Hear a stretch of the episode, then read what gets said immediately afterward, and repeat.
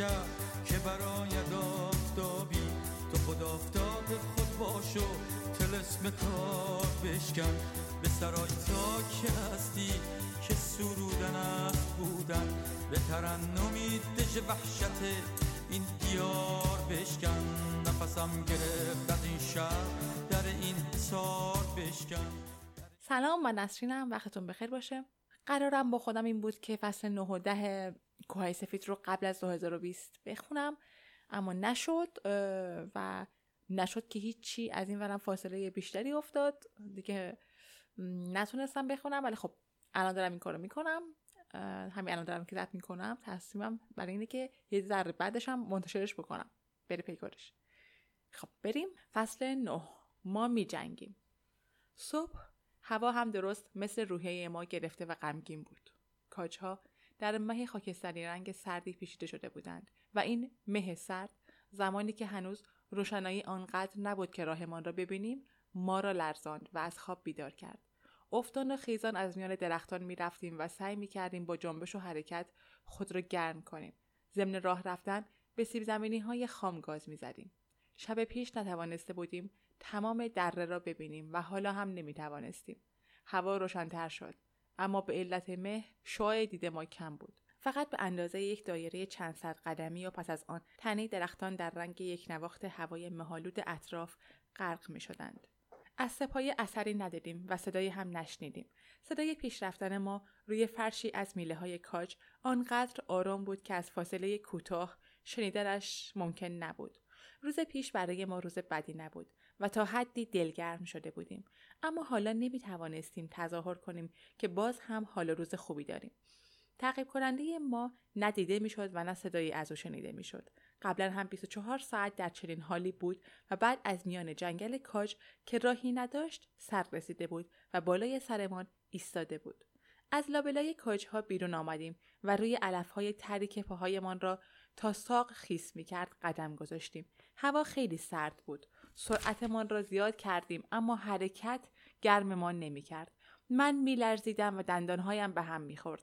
زیاد حرف نمی زدیم و آنچه می گفتیم خشک بود و خالی از امید. هیچ فایده ای هم نداشت که از بینپل بپرسم راه حلی پیدا کرده یا نه. کافی بود آدم نگاهی به صورت دراز و قیافه مملو و از نگونبختی او که از سرما فشرده شده بود بیاندازد و بفهمد که راهی نیافته. دره به آخر رسید و ما به طرف باختر رفتیم. نقشه نشان می‌داد اگر چند کیلومتر پیش برویم به سربالای سهلتری می رسیم.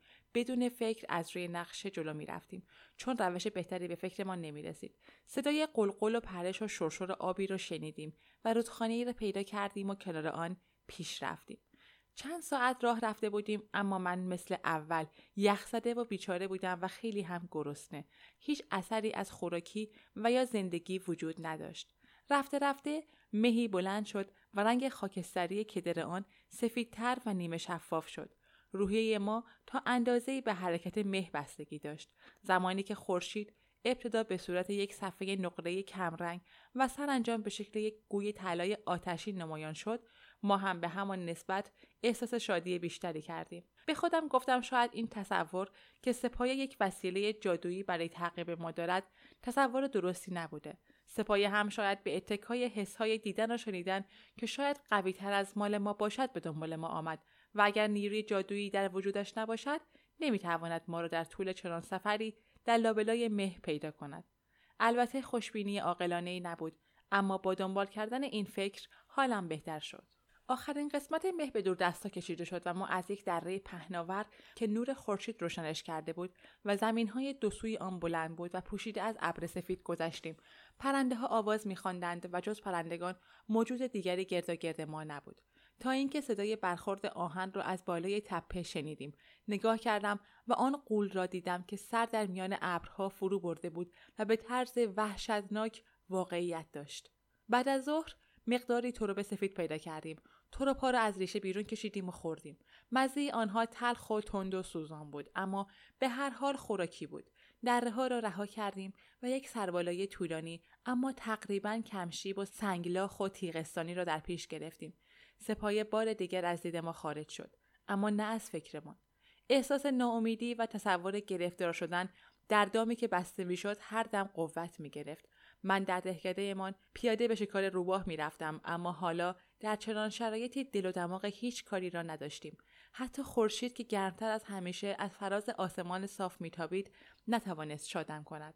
وقتی پرتاب خورشید کج و کوتاه از جانب باختر تابید بین پل ایستاد من با شکم خالی افتادم روی علفها و از خستگی وا رفتم. هنری و بیمپل بعد از کمی استراحت تکانی به خودشان دادند و شروع کردند به جستجو.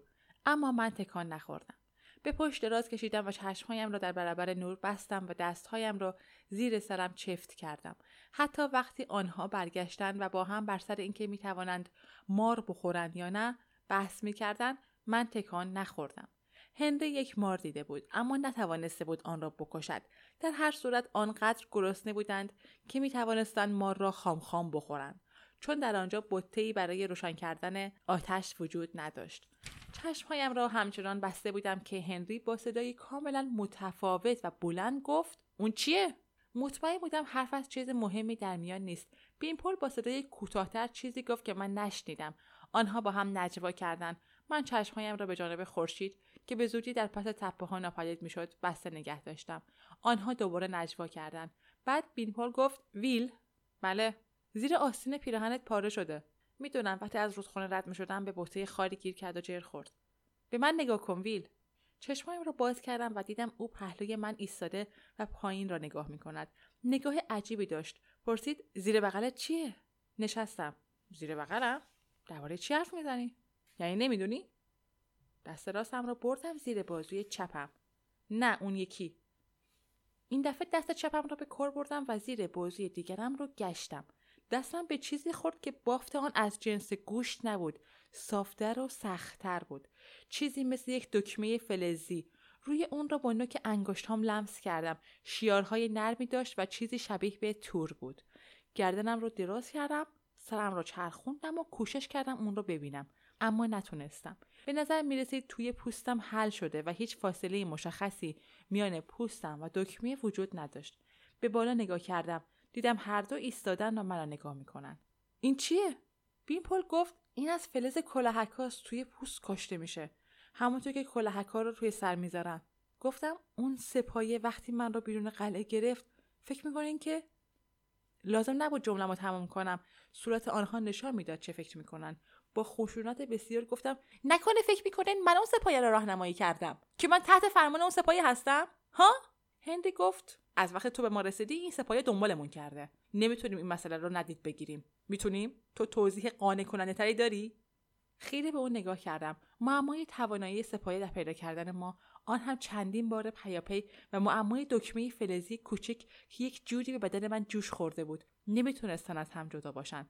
اونها بیشک با هم در ارتباط بودند ولی اندیشه من هنوز مال خودم بود. من خیانتکار نبودم و همانقدر به این مسئله اطمینان داشتم که به زنده بودن خودم. اما چطوری می‌تونستم این حرف رو اثبات کنم؟ هیچ راهی به نظرم نمی‌رسید. هندی برگشت به طرف بیمپل و گفت با اون چیکار کنیم؟ بیمپل گفت پیش از اینکه کاری کنیم باید به دقت فکر کنیم. ما وقت فکر کردن نداریم. می‌دونیم این یکی از اوناست. و با فکرش به اونها پیام میفرستاده. شاید همین حالا هم پیام فرستاده باشه که ما به رازش پی بردیم و شاید اون سپاهی همین الان داره میاد دنبال ما. بیمپل گفت اون خودش درباره اینکه گرفتار سپاهی شد و دوباره آزاد شد برای ما حرف زد و گفت که بیهوش بوده و چیزی بیاد نمیاره. اگه فکر اون در خدمت سپاهی ها بود این چیزها رو به ما می‌گفت. و آیا وقتی پیراهنش پاره شد دقت نمی‌کرد که یه جوری نخوابه که ما رو نبینیم به علاوه این دکمه خیلی کوچیکه و مثل کلاهک نزدیک مغز هم نیست. اما سپایه به کمک همین رد ما رو گیر میاره و دنبالمون میاد. البته منم همین عقیده رو دارم. قطب نما سمت شمال رو نشون میده. برای اینکه در قطب آهن زیاده. اگه آهن دیگری نزدیک قطب نما بیاری اقربه قطب نما رو به اون میسته وقتی ویل از قلعه بیرون اومد که همه اهالی قلعه در خواب بودن و سپایه او رو گرفت ویل کلاهک نداشت و سپایه هم کلاهک به سرش نذاشت. شاید کنجکاو شده ببینه اون می‌خواد چیکار کنه و کجا بره. پس این چیز رو مثل قطب روی تن اون گذاشته تا بتونه دنبالش کنه. حرف عاقلانه ای بود. اطمینان داشتم آنچه می‌گفت درسته. با هر حرکتی که می‌کردم می‌توانستم دکمه را زیر بغلم حس کنم. اذیتم نمی‌کرد اما حسش می‌کردم. چرا زودتر حس نکرده بودم؟ همین فکر باید از سر هنری هم گذشته باشه. چون گفت اما باید حس می‌کرد چنین چیزی رو تو بدنش. شاید هم نه. شما تو کشورتون از اون آدما دارین که مردم رو با جونورا سرگرم می‌کنن؟ اونا که توی هوا تاب می‌خورن؟ پهلوونا و اینجور چیزا؟ هنری گفت سیرک من یک دفعه دیدم. بله یکی هم به شهر ما. با مردی که کارهای عجیب می‌کرد. اون مردم رو مجبور می‌کرد به خواب برن و به دستورهای او گوش بدن. حتی کارهایی بکنن که احمقانه به نظر می‌رسه. یک ملوان که میلنگید تا یک هفته لنگ نمی‌زد و درست را می‌رفت. اما بازم درد پا و لنگیدن شروع شد. گفتم حالا دارم وجودش رو حس می‌کنم. بین پل گفت ما اون رو به تو نشون دادیم و شاید همین خاصیت دستور گرفتنش رو از بین ببره. هنری با بیصبری گفت هیچ کدوم از این حرفها واقعیت رو عوض نمی‌کنه. سپایه می‌تونه به کمک اون رد ما رو پیدا کنه. می‌تونه ما رو بگیره و ببره. من منظور او رو فهمیدم و گفتم فقط یه کار میشه کرد. بیمپل پرسید چی؟ جدا شیم من از راه دیگه ای میرم و سپاه مجبوری که منو دنبال کنه و شما سلامت میمونین. یعنی از راه دیگه ای به کوههای سفید بری؟ تو باز هم سپاهی رو به طرف کوه راهنمایی می‌کنی و احتمال داره اونم همینو بخواد. سرم رو تکون دادم. نه به کوههای سفید نمیرم. برمیگردم. تو دوباره گیر بیفتی و کلاهکدار بشی؟ بیاد لحظه ای افتادم که آن سپاهی من را از پشت اسب بلند کرد و زمین زیر پایم کوچک شد. در حالی که امیدوار بودم رنگم از ترس نپریده باشه گفتم اول باید من رو بگیره. بین پل گفت تو رو می‌گیره. برای تو امکان فرار نیست. کوشش کردم فکر نکنم برای چی این فلکایی رو قبول می‌کنم و گفتم دست کم می‌تونم سپایه را همراه خودم به جای دوری ببرم. همه ساکت شدیم. همانطور که گفتم این تنها کاری بود که می‌توانستیم بکنیم و آنها مجبور بودند با آن موافقت کنند. دیگر احتیاجی نبود چیزی بگویند. بلند شدم چرخیدم تا بروم. بیمپل گفت سب کن. برای چی؟ گفتم که باید فکر کنین فکری به سرم زده. این چیز زیر بغل تو کوچیکه. با اینکه محکم به پوست تو چسبیده. فکر نمی کنم خیلی عمیق باشه. بیمپل مکس کرد و هنری گفت خب؟ بیمپل به من نگاه کرد. از سیاهرگ بزرگ دوره. اما اگه بخواهیم اون رو از جا بکنیم درد شدیدی داره. درست نفهمیدم می‌خواد چیکار کنه. وقتی فهمیدم امیدواری گیجم کرد. گفتم فکر می‌کنی بتونی؟ می‌تونیم امتحانش کنیم. همچنان که پیراهنم رو در می آوردم گفتم بیا این وقت رو تلف نکنیم. بین پل آدمی نبود که بشه اون رو به عجله واداشت. گفت که بخوابم و دستم رو بالا نگه دارم و با انگشتهاش دکمه و پوست دور بر اون رو لمس کرد. دلم می‌خواست دست به کار اما اختیار دست او بود و متوجه شدم که موردی نداره کی نشون بدم. عاقبت گفت بله خیلی درد داره. تا آنچه که بتونم سعی می‌کنم سریع انجام بدم اما چیزی لازم داری که به دندون بگیری. هنری تو باید بادوش رو نگه داره که نتونه اون رو عقب بکشه. بین پل بند چرمی کوله پشتیش رو داد تا من بره هم نگه دارم. مزه ترش زننده اون را روی زبانم حس کردم. چاقوی بینپل همان بود که از شهر بزرگ آورده بود. لبه خوبی داشت و یک نوع چربی از زنگ زدگی محافظتش کرده بود. از آن وقت تا به حال هم مدتی وقت صرفش کرده بود تا کاملا تیز شود. همین که بیمپل اشاره کرد هنری بازویم را گرفت و به طرف بالای سرم کشید. من روی طرف چپ بدنم دراز کشیده بودم و صورتم رو به زمین بود. یک مورچه به سرعت میان نیزه های علف ناپدید شد. سنگینی بیمپل را حس کردم که روی من خم شده بود. با دست چپش زیر بغل و پیرمون دکمه را لمس کرد. وقتی اولین چاقو را زد، گاز بسیار محکمی به چرم زدم. بدنم چنان کشیده شد که نزدیک بود دستم را از چنگ هنری بیرون بکشم. دردش به راستی کشنده بود به دنبال ضربه اول ضربه دیگری زد و باز هم یکی دیگر کوشش کردم تمام فکرم رو روی بند چرمی متمرکز کنم که دندانهایم تقریبا از وسط آن به هم می رسید آنقدر عرق کرده بودم که قلتیدن قطره های آن را از کنار صورتم حس می کردم. یکی از قطره ها را دیدم که افتاد روی خاک و پخش شد. می‌خواستم فریاد بزنم که بس کند و بگذارد کمی از درد کشیدن خلاص بشم. نزدیک بود بند چرمی را توف کنم تا بتوانم حرف بزنم که بار دیگر نیش چاقو مجبورم کرد چرم را به دندان بگیرم و زبانم را به همراهش.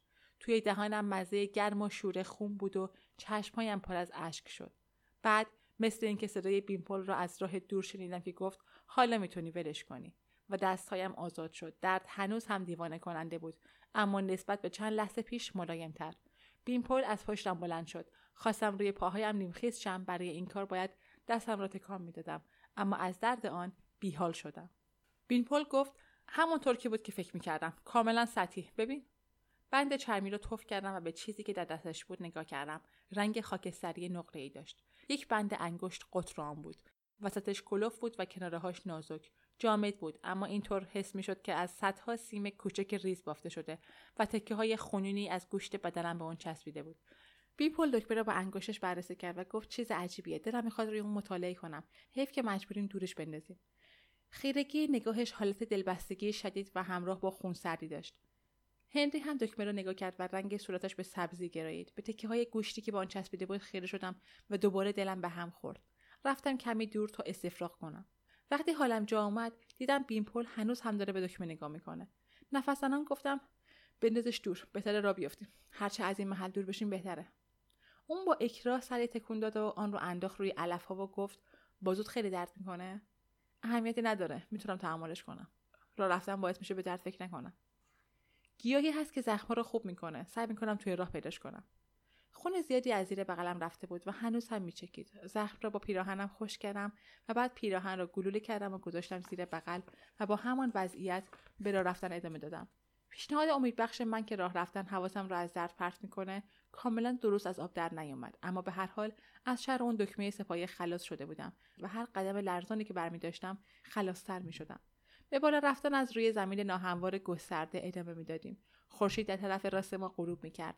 در طرف دیگر سایه های بلندمان پا به پایمان در حرکت بود. هیچ حرفی نمی‌زدیم. من دندانهایم را از شدت درد به هم میفشردم. اگر در حالتی بودم که امکان لذت بردن برایم وجود داشت بیشک غروب آرام و زیبایی بود. بی صدا و بی جنبش. هیچ صدایی نبود مگر ایستادیم و گوش دادیم. قلبم فشرده شد و برای یک لحظه درد بر اثر ترسی که از آن قوی تر بود از بین رفت. صدای سپایه بود از پشت سرمان. صدا ضعیف بود اما هر لحظه بلندتر می‌شد. همراه با آن زوزه ناهنجاری که در اتاق کشتی اوریون شنیده بودیم. فریاد مخصوص شکار. چند دقیقه بعد از آن سوی دامنه تپه آشکار شد. بدون هیچ تردیدی مستقیم به طرف ما میآمد. هنوز چند کیلومتری با ما فاصله داشت. اما به تندی حرکت می‌کرد. خیلی تندتر از همیشه. هندی گفت تپه ها حرف بیشتری لازم نبود. هر سه دویدیم. جایی که او نشان داده بود روی یکی از نقاط امن تپه نزدیک بود. این جای امن خارزار کوچکی بود که بلندی خارهایش تا شانه ما می‌رسید. خودمان را توی خارزار انداختیم. از لباله آنها خزیدیم و وسط آن رفتیم. گفتم یعنی بازم دنبال ماست؟ می‌تونه؟ بیمپل گفت بریدن اون دکمه در حکم اعلام خطر بود. بنابراین بازم دنبالت اومده و این دفعه اومده که شکارت کنه. هنری پرسید فکر می‌کنی ما رو دیده؟ نمی‌دونم. دور بود و نورم کم. در حقیقت خورشید غروب کرده بود. آسمان مخفیگاه ما از طلا توهی شده بود و آبی آسمان پررنگتر می‌شد. یعنی چی از طلا توهی شده بود؟ اما هنوز هم به طرز وحشتانگیزی روشن بود. خیلی روشنتر از صبحی که من قلعه را ترک کردم. کوشش کردم خودم را به این فکر دلداری بدم که چندی پیش خیلی به سپایه نزدیکتر بودم. زوزه بلندتر و نزدیکتر می‌شد. سپایه به جایی رسید که بیپل دکمه را از من جدا کرده بود. از آنجا هم گذشت. معنی آن این بود که حس کردم زمین زیر پایم میلرزه و لرزش اون هر لحظه بیشتر میشه. بعد که از پایه های سپایه از توی آسمون آبی فرود اومد و من نیمکره سیاه و تاریک را در مقابل تاق آسمان دیدم و سعی کردم خودم را توی خاک فرو ببرم. در همان دم زوزه تمام شد. در قلب آن سکوت صدای دیگری برخاست. سفیر چیزی که مثل شلاق به تندی در هوا بگردد.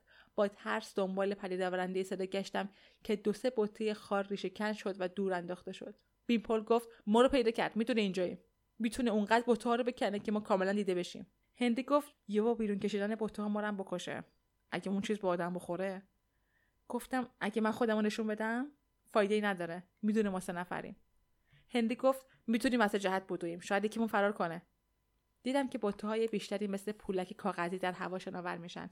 فکر کردم انسان هرگز به ترس عادت نمی‌کنه و هر بار باز به اندازه بار قبلی گرفتار وحشت میشه. بین پل گفت می‌تونیم با سپایه بجنگیم. این حرف رو چنان با آرامش دیوانواری گفت که دلم می‌خواست فریاد بزنم. هندی گفت با چی؟ با مشتامون؟ با اون تخم قازهای فلزی. و همان دم کل پشتیش را باز کرد و به جستجو پرداخت. بند سپایه بار دیگر سفیر کشان پایین آمد. بطه را مرتب بیرون می‌کشید. چند بار رفت و برگشت دیگر حد اکثر شش بار بند سپایه را به ما میرساند. بیمپل گفت شاید پدران ما به کمک این چیزه با سپاهی ها می جنگیدن. شاید برای همین هم در قطار زیرزمینی پنهانش کرده بودند و از اونجا می بردن تا با سپاهی ها بجنگن. گفتم اما پدران ما شکست خوردن. به نظر تو چطوره که؟ او تخم قازها رو بیرون آورد و گفت دیگه چیکار میشه کرد ها؟ هندی گفت من مال خودمو دور انداختم. حمله اون خیلی دردسر داشت. بند سپایه بطه ها را می‌برید و این بار ما در قباری که از کندن بطه ها پخش می‌شد فرو رفتیم. بیمپل گفت من چهار تا دارم. یکی به هنده داد و یکی به من. و گفت دو تای دیگر رو خودم برمیدارم. وقتی حلقه ها رو کشیدیم بیرون تا سه میشمریم و بعد بلند میشیم و پرتاب می‌کنیم به پایی که نزدیکتره چون نیمکره خیلی بالاست. این بار بند سپایه رو از فاصله نزدیک در میان بطه دیدیم. بیمپل گفت حالا. او حلقه مال خودش رو کشید و هنری هم همین کار رو کرد. مال من توی دست چپم بود اما باید می‌دادم به دست راستم. وقتی این کار رو می‌کردم چنان دردی زیره به قلم پیچید که حد و حساب نداشت و گلوله فلزی از دستم افتاد. روی زمین دست کشیدم که پیداش کنم ولی بینپل دوباره گفت حالا. آنها با ترس روی پا بلند شدند و من گلوله رو برداشتم. بدون توجه به دردی که از تکان دادن دستم پیدا می‌شد بلند شدم و زود حلقه را کشیدم. نزدیکترین پای سپایه روی سراشیبی تقریبا سی متر با ما فاصله داشت. اول بینپل پرتاب کرد به چیزی نخورد. او نتوانست گلولهاش را بیشتر از ده قدم پرتاب کند. پرتاب دوم مال هندی بود که نزدیک به هدف خورد. یکی از گلوله ها با صدایی که توانستیم بشنویم به فلز خورد و منفجر شد. صدای بنگ سوم هم پشت این دوتا بلند شد. خاک در هوا فواره زد و سرانجام واقعیت چهرش را به ما نشان داد. تخم قازها به سپایه صدمی نزده بودند. سپایه ایستاده بود و بند آن به زمین کشیده می‌شد. این بار درست به طرف ما. شروع کردیم یا بهتر است در مورد خودم بگویم که خواستم شروع کنم. به دویدن. زیرا پیش از آنکه بتوانم از جایم تکان بخورم دست سپایه کمرم رو گرفت. با دست چپ به بند سپایه چنگ انداختم. اما مثل این بود که آدم بخواد سنگی را خم کنه. اون من را با دقت عجیبی گرفت. محکم ولی نخورد کننده بلندم کرد. درست همانطور که آدم یک موش رو از روی زمین برمیداره. با این تفاوت که موش می‌تونه گاز بگیره و من در برابر سطح سفت و براقی که من را گرفته بود هیچ کاری نمی‌تونستم بکنم. بلندم کرد و بالا برد و بالاتر و زمین زیر پایم کوچک شد و بیمپل و هنری کوچک شدن. دیدم که اونها مثل مورچه فرار می‌کنن. من به اندازه برج یک کلیسا بالا رفته بودم که نگاه کردم به آن بالا و سوراخ را در پهلوی نیمکره دیدم. یاد آن تخم قاز فلزی افتادم که هنوز محکم توی دستم بود. از وقتی که حلقه را کشیده بودم چقدر گذشته بود. من در آن حالت وحشت و گیجی فراموش کرده بودم که بشمارم. شاید چندین ثانیه گذشته بود و دیگر تا منفجر شدنش چیزی نمانده بود. بند داشت من را می‌کشید به طرف سوراخ. سوراخ تقریبا 14 متر دورتر بود. بعد 12 متر 10 متر. خودم را راست گرفتم و به حلقه بند فشار آوردم. دستم از درد تیر کشید اما اعتنایی نکردم و تخم قاز را با تمام زور و با تمام دقتی که می‌تونستم داشته باشم انداختم. اول فکر کردم به اون نخورد اما تخم قاز خورد به لبه سوراخ و کمانه کرد به طرف تو. بند به بالا بردن من ادامه داد. هفت متر پنج متر سه متر. با اینکه خیلی نزدیک بودم صدای انفجار به بلندی صدای انفجارهای قبلی نبود. فقط صدای بنگ تو خالی و خفه ای داشت. ناامیدی بار دیگر سراغم آمد. فرصت را از دست داده بودم. اما در آن لحظه حس کردم فلزی که من را گرفته بود شل شد. من سه برابر قد یک کاج بلند بالا رفته بودم و بیشک اگر از آنجا به زمین میافتادم استخوانهایم خرد و خمیر می‌شد. با ناامیدی به چیزی که تا چند ثانیه جلوتر با آن میجنگیدم چسبیدم. دستهایم را محکم به فلز گرفتم. اما داشتم میافتادم پایین و پایین تر به پایین نگاه کردم و همچنان که زمین به سرعت به سوی من میآمد چشمهام رو بستم. بند فلزی تکانی خورد که نزدیک بود دستم از جا کنده بشه و از حرکت باز ایستاد. چشمانم را باز کردم و پاهایم لرزید. فقط چند وجب با زمین فاصله داشتم. تنها کاری که باید می‌کردم این بود که بند را رها کنم و بپرم روی زمین. هندی و بیمپل به سوی من دویدن. با حیرت به بالا نگاه کردیم. به سپایه ایستاده بود و به نظر می‌رسید سالمه. اما می‌دونستیم کارش تموم شده و از بین رفته. خب تموم شد. اینم از فصل نه. میمونه فصل دهممون که اونم سر یک هفته نشده. امیدوارم بخونم تمومش بره. بعد از این میرم سراغ کتاب دومش. اگه همه چیز خوب پیش بره ببینم چطور میشه دیگه. اگر که گوش کردین امیدوارم که لذت برده باشین و خدا نگهدار.